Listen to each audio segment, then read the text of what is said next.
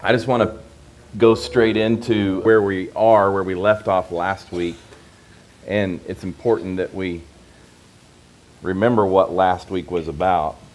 Uh, but I'll get into the chapter 4 here of 1 Peter. It says, Therefore, since Christ suffered in the flesh, arm yourselves also with the same understanding, because the one who suffers in the flesh is finished with sin I read that, but I don't want you to forget where we left off last week in chapter 3, verse 18. Peter said this For Christ also suffered for sins once for all, the righteous for the unrighteous, that he might bring you to God. He was put to death in the flesh, but made alive in the spirit. So, what we're talking about here this morning is those two things the flesh, and the spirit. Now, I believe that Peter refers to the flesh about seven times in this letter. And this is the, the there's a difference between what he is referring to as flesh versus what Paul would refer to flesh as in Romans. Rome, in Romans, Paul's talking about this, this flesh, this sinful desire that we have that's that's in us that is in our it's in our flesh.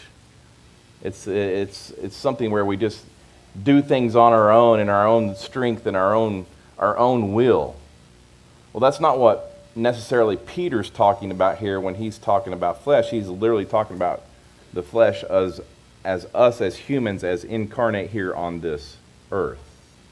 And so when he talks about having to deal with the flesh, according to Peter, if we suffer, we're, we are at odds with the world because of what Christ did. And this is the whole the whole theme of this chapter right here is that you've been set apart, you've been made holy. That the world sees you differently. Why does the world see you differently? Because you have a new heart and you're learning how to live out of that new heart. And as you live out of that new heart, you're in awe, you're at odds with this world. Like the things that you do versus what the world does.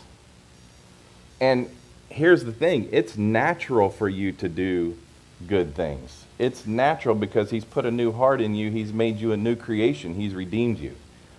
We say this every week. Figure this thing out this doesn't mean that Christians do not or cannot choose to sin. Like, you still have a choice to act out of your flesh, to do things in your own strength, to do things selfishly. You, you can do that. But that's not the way that you're wired anymore. That's unnatural for you to do that. And the other thing is, is we're, we're no longer characterized by that what Matt was up here talking about is that, you know, we each have our own soul, but the truth is we each have a, a new heart. And because of that new heart, we do things differently. And then he says, those who suffer in the flesh is finished with sin. That's because Christians are designed to live according to God's will. And here we go with that verse 2, it says, In order to live the remaining time in the flesh, no longer for human desires, but for God's will. I say this all the time in here. People ask, you know, uh, about their calling.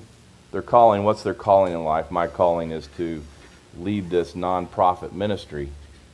That's my calling at this point. Your calling is different. But then you ask the question well, what's God's will for my life? I'll tell you that God's will for your life is the same as it is for me. I say this all the time. Everybody in the room right here has the same has the same will that God wants you to have. And, and what is that? For you to walk by the Spirit, for us to follow the Spirit. That's God's will for your life. That's it. It may look different for you. It may, as, as Matt was saying, that we all have a soul and because of that soul, it causes us to have a personality that, that are different and the way that we respond and, and everything like that. But the truth of the matter is, he's like, walk by the Spirit. And then people go, well, what does it mean to walk by the Spirit? I was looking through, you know how you, you have stuff piled up on your desk or whatever, and I you finally have to go sort through it. I think I was sorted through your notes. I think it was your notes. Your name wasn't on it, Dave, but it was talking about how do you walk with God. Is that you? And uh, literally, it comes down to this. People go, well, how, how, if the will of God for me is to walk by the Spirit, how do I do that? What does that look like? I, I think the only thing that I can say to you this is know God. Amen. Just, just get to know Him. Like, read His Word. Amen. Hang out, hang out with uh, other people that know and love God. Step outside in His creation, look at His creation and see God, experience God and there's this spirit that lives inside of us. And if you get to know that spirit, you hear it. Amen. You hear it. He'll speak to you. He'll talk to you. He'll lead you. He'll guide you. He'll do things for you. He'll breathe for you. Uh, I, I can't, you know, I can't cause you to walk by the Spirit. I can only teach that to you. And that's literally what Paul is saying here God's will for you now is like totally changed now that you're a believer. In the New Testament church, literally, God's will is ultimately Jesus Christ. It's the Holy Spirit. The will of God that we believe in Him and that we just allow Him to live through us daily. Like He is going to direct my steps every day. I just have to, like, let Him do it because I have a choice. I can either choose my flesh or I can choose to walk by the Spirit. And he's saying to them right here that Christians are no longer compatible with the sins. And, he, and when he's writing this, again, remember, he's not writing this to you, even though it's for you. He's writing it to this, this people that are a church in, in uh, northern Galatia and it's most likely to the Gentiles because he refers to them. Warren Wiersbe says this We may not always understand what God is doing, but we know that he is doing what is best for us. We do not live on explanations, we live on promises. In verse 3, it says this For there has already been enough time spent in doing what the Gentiles choose to do. And then he lists it. If, if you need explanation of what the Gentiles, those who are non believers, those that are of the world, he's like carrying on an unrestrained behavior, evil desires, drunkenness, orgies, carousing, and lawless idolatry. It would have seemed that Peter is like predominantly writing to the Gentiles at this point. Not necessarily the Jews, but the Gentiles. He says, they are surprised that you don't join them in the same flood of wild living, and they slander you. They will give an account to the one who stands ready to judge the living and the dead. we, we can absolutely take comfort in the fact that it is not our job to judge the world, thank goodness. Uh, people ask me about uh, people's salvation all the time, and I'm like, no, no, no, no, that's, that's not me. You don't want me deciding that. God is the judge, and He will judge perfectly because He is perfect love and He is perfect goodness. But here, here's the crazy thing is it says, they're surprised that you don't join them in the same, same flood of wild living. They have no problem if you, like, you know, get drunk with them, party with them, carouse with them. You know, they think that that's, that's good. But all of a sudden, if you say, I, I'm abstaining from alcohol or I'm abstaining from, you know, sex. I'm I'm doing. You all of a sudden look weird. Like they they condemn you. They are like, come on, man, just this one time, you know. And this is literally what Peter's saying. They're surprised that you don't join them, and it's literally because you're a new creation. You you've been made holy. You've been separated from the world. He says in verse six. For this reason, the gospel was also preached to those who are now dead, so that although they might be judged in the flesh according to the human standards, they might live in the spirit according to God's standards. People will take that passage of Scripture right there and say, oh, well, there's a second chance for those who have died. No, he's literally saying they had their chance. They had their chance because you can go back and you can see all the way back to Genesis where Abraham was credited righteousness just because he believed. So salvation's been available. It's been available all the way back to the beginning. And you can go through the whole Old Testament and you can see that salvation is presented, that there's a Messiah that's coming to save them, that's coming to redeem them. Redeem them of what? Redeem them of their sins, redeem them of their flesh. And so all along they've had this opportunity, the finished work of Christ. It's not simply just the front end of Christianity. When he says, it is finished, yes, we have salvation, but guess what?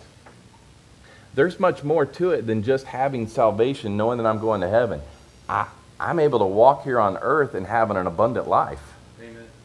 I can enjoy, I can enjoy life in the midst of the chaos and the hurt. Amen.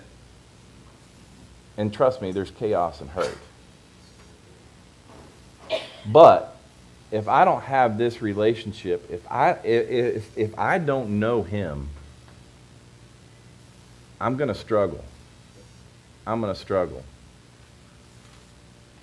I, I truly believe we can't be apart from God and His work and within His work because the nature of God is revealed obviously through us as believers. The world can see what God is about, what Jesus is about, just by watching us. Now, that can be good or bad, depending on if you're choosing to walk by your flesh or choosing to walk by the Spirit. But again, it's not my responsibility. In verse 7, it says this The end of all things is near, therefore be alert and sober minded for prayer. Man, that, that first part right there, the end of all things is near. Uh, there's so many different opinions in here uh, about what that actually means. If that's already occurred, if that's going to occur, if it's not ever going to occur, there's a lot of opinions. Like, uh, I can do this right here. Uh, watch this. In February, there is a holiday. What is that holiday? Don't say anything. What is that holiday? Now, raise your hand if you thought it was uh, Ash Wednesday. Hmm, nobody. Uh, if raise your hand if you thought it was the Super Bowl the day after the Super Bowl. Raise your hand if you thought it was Valentine's Day. It's not a holiday. And raise your hand if you thought it was President's Day. You see, uh, we get this whole uh, Travis Kelce and Abraham Lincoln thing all confused in here. And it's probably going to be the same way with the end times because everybody thinks something different about the end times. Uh, people go, Well, why aren't you going to teach Revelation? I'm like, Oh, because there's so many opinions about it. Yeah, you can have interpretations and, and, and, and he, here's what you have to here's what you have to know is this is I believe the most important thing is that people understand Jesus Christ died for their sins and that he became the Savior, the Messiah, and forgiveness was attained. Amen. Number one thing. You're going to hear that all the time in here. Yep. Number two, I want them to understand who they are in Christ, their identity in Christ. They understand grace versus legalism. That's important because that's when that's when the abundant life happens. That's when the the post salvation thing happens. That's what we do as a community. And then everything else is like third level stuff. And we can get caught in the weeds there. In this room, we can definitely get caught in the weeds. And I'm not going to do that. And he says, he says this, uh, verse 6, or excuse me, I'm in verse 8. Above all, maintain constant love. No, I'm back up. The end of all things is near. Therefore, be alert, sober minded for prayer. I honestly think when he talks about that verse, it's not necessarily focused on the end times, but it's talking about just the prayer. the prayer is important. Uh, being able to communicate with God, being able to communicate with God is uh, an important thing in my life. When I was uh, raised in Southern Baptist Church, Southern Baptist Home, Southern Baptist College, Southern Baptist Seminary, I was taught that prayer looks like this. That uh, one, the Lord's Prayer, you can do the Lord's Prayer, which that is part of the Old Covenant. Uh, two is that I can do adoration. I have to adore the Lord, and then I have to confess, and then I have to do thanksgiving, and then I can do supplication, one of those big words, which was basically ask for everything. So I treat God really good at the beginning, and then I can ask Him for whatever I want. It's kind of the way I learned, was taught to pray. And then I just uh, came to understand that right now when I'm talking, I'm praying to the Lord. Amen. Like, Lord, uh, I'm trusting you right now with the words that come out of my mouth. Lord, I'm, tr- I'm trusting you as I'm driving right now that I can stay focused on you today, even though I just got cut off. Like the, the, the, the prayer is just is and sometimes I don't have I don't even have to verbalize it. He knows my thoughts. And so I communicate with God and he communicates with me and that's because I'm learning about the Spirit, I'm trusting the Spirit, I'm hearing the Spirit. Then he says in verse 8, above all, main constant love for one another, since love covers a multitude of sins. Jesus is literally producing love with all within all of his children at this very moment. I get it. You are in relationships that are difficult, and feelings and emotions come into play. Feelings and emotions come into play, and sometimes there can be this desire for revenge or hate, or and that is not us. That is not you. That is not of God. Literally, He's created us to love. And when we're able to love, He's literally saying love covers a multitude of sins. Not that I'm agreeing with people in their sin, not that I'm agreeing with them, but I can love them in the middle of their sin. Because how else are they going to hear about the goodness of God if I'm condemning them and po- pointing the finger at them? Like, it's hard. It's hard, but that's when the will of God comes into play, and that means walking by the Spirit. Letting the Spirit love when I can't love. Trusting Him to do that. There, there's not going to be any sins committed when we're loving. Verse 9 it says, Be hospitable to one another without complaining. Hmm. Just as each one has received a gift, use it to serve others as good stewards of the varied grace of God. Man, there's a lot right there in that verse. Uh, be hospitable to one another without complaining, just as each one has received a gift. If you're a believer in here, if you believe that Jesus is your Savior, then guess what? You've been given a gift You've been given a gift as a part of this body of believers to love one another. Whatever that gift is, for I, I can look around the room and go, man, the giftedness in this room is crazy. What God has blessed in this room. And for us to come together as a body, not one, one not being more important than the other, but God has gifted us to work together as one in the community. Amen. And then, because we receive that gift and we serve each other, you don't have to, you get to. you don't have to, you get to. Because we serve one another, everybody sees, oh, they're different.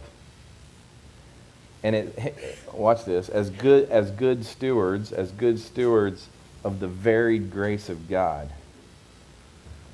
God's grace has many layers to it. His grace is really expressed through the various gifts that happen here in this crew right here. But for me to understand that grace is not only my salvation, but it's literally giving me grace to sit here today and to teach. Its grace is to let you walk in and sit here and just uh, love on one another, to see one another, to encourage one another. God's grace has so many levels to it. And this is literally what God is empowering us to do is to live each and every day for him rather than ourselves, but it all works together. We're to live as Christ lives, and how did Christ live? He let God empower him while he was here on earth. That's what glorifies God. Verse 11 If anyone speaks, let it be as the one who speaks God's words. If anyone serves, let it be from the strength God provides, not our own, so that God may be glorified through Jesus Christ in everything. To him be the glory and the power forever and ever. Amen. The church is the body of Christ here on earth. Amen. That's it. We represent him to the world in both word and deed. The things that we say and the things that we do, people watch. As we preach the gospel of grace, we communicate the heart of God to people. And then uh, he gets to where the rubber meets the road right here in verse 12. He says, Dear friends, don't be surprised when the fiery ordeal comes among you to test you as if something unusual were happening to you. Uh, at this point, Peter's affirming that suffering is normal for Christians. Do not get this wrong. Because Christians are inherently opposed to the world, there's this natural predisposition to suffering and persecution. Now watch. That doesn't mean that God is trying to break us or crush us to mature us. It's not God that's doing that to us. This, this world gets so confused because uh, things happen. And every time they want to blame everything on God.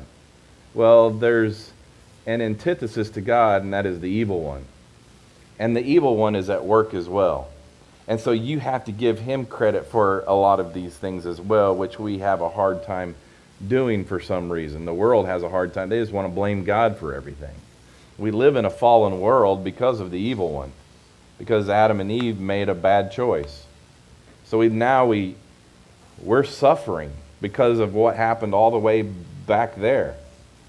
Death occurs, grief occurs, relationships are broken because of a fallen world. There's no question that you are going to suffer. And God, God is not testing his children. What God does is he takes those things. We said it a few weeks ago. I talked about the sovereignty of God. But he takes those things that happens to us and he teaches us and he guides us and he matures us and he disciplines us and he does all these things to help us get through this adventure here. But you are going to face persecution and oppression and suffering here on this earth while we're in this flesh because of external circumstances. And sometimes they're your own choices. Sometimes they're your family's choices. Sometimes they're your friends' choices. Sometimes they're your boss's choices. But because of that, we who are separated walk differently, think differently, act differently, it helps deepen the understanding of Christ's love here on earth because people watch us. Instead, rejoice as you share in the sufferings of Christ, so that you may also rejoice with great joy when his glory is revealed. Re- rejoice while you're suffering. Did you hear that? Sometimes it's easier said than done. You can literally respond to God in one of two ways. You can question God and become angry at God and become victims. Or we can make a different choice despite our feelings and we can honestly just choose thankfulness. Sounds weird in the midst of suffering. But God is doing something in the middle of our suffering, and we have to see it. We have to recognize it. Verse 14, it says, If you're ridiculed for the name of Christ, you are blessed, because the Spirit of glory and of God rest on you. Uh, Peter's point here is that, that we, we shouldn't go out to like seek suffering in order that we can bless the name of God. That's, that's not the way that it works here. But because of our suffering, because we are ridiculed in the name of Christ, because we are called out, you're no different than Jesus. That's exactly what he went through. Like he was opposed by the world. It says, Let none of you suffer as a murderer, a thief, an evildoer, or a meddler, but if anyone suffers as a Christian, oh, there's that word, let him not be ashamed, but let him glorify God in having that name. The name Christian nowadays is, uh, is almost offensive.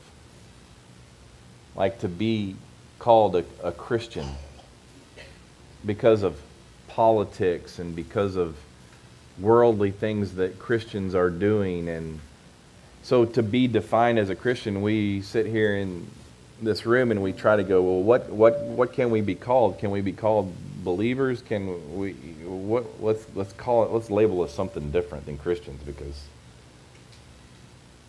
but he's saying, don't be ashamed. No, no, no matter what everybody else is doing, don't be ashamed. No matter what the non believers are doing, no matter what other Christians are doing, don't, don't be ashamed. May God be glorified in who He is. Don't be ashamed. We, we, we've tried to make the term more palatable, but that whole, that whole name, Christian, is, is kind of a stumbling block.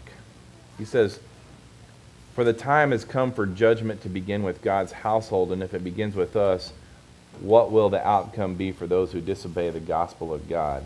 When he's talking about the judgment there, he's not talking about the eternal judgment, salvation judgment. He's literally talking about the judgment of the church. Is that is that uh, Lebanon is being judged by society, by the community. Northview is being judged. Grace Church is being judged. All the different churches, you know it because everybody talks about it. Everybody talks about the churches and what's going on and what's what's being spoken, what they're doing, and everything else. The world is judging us. There's no question about it.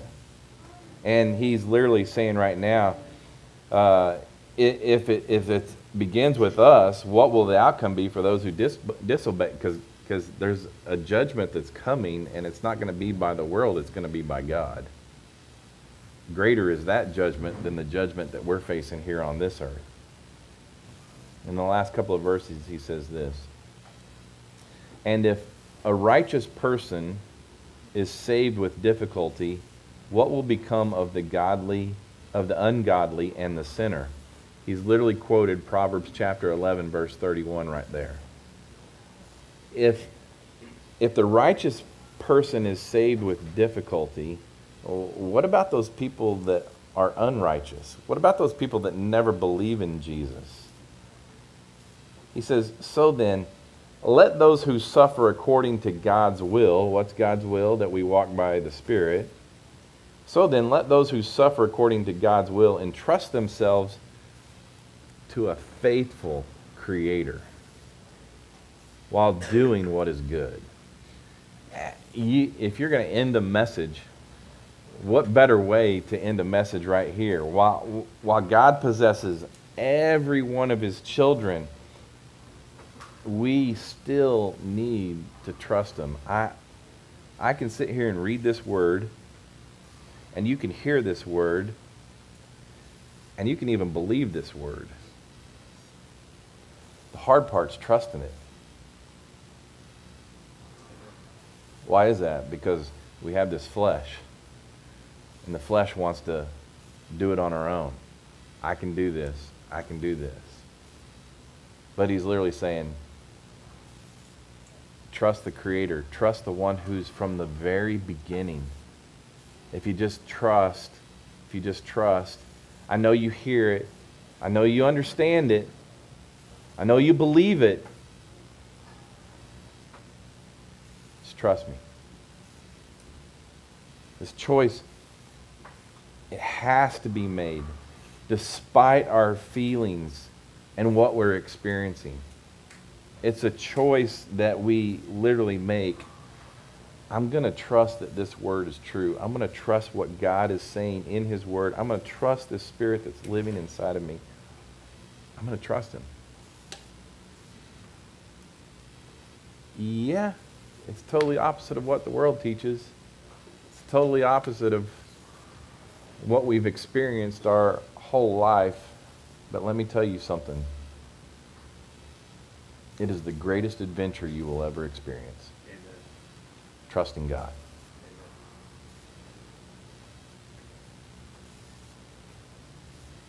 It doesn't get any better. I promise you.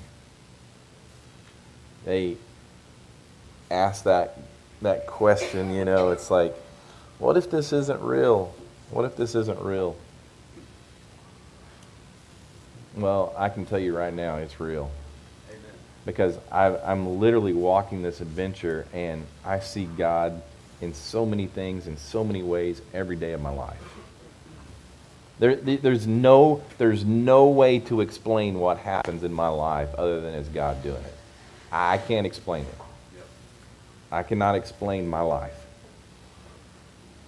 And that's, that's, liter- that's literally why I'm sitting here today, is because 15 years ago I said, God, I can explain everything that I've done in ministry. I just want to be a part of something I can't explain. And if I can't explain it, then it has to be you. And I don't want to market this. I don't want to, I just want to get up there and teach the word. And if the word's good enough, people will come.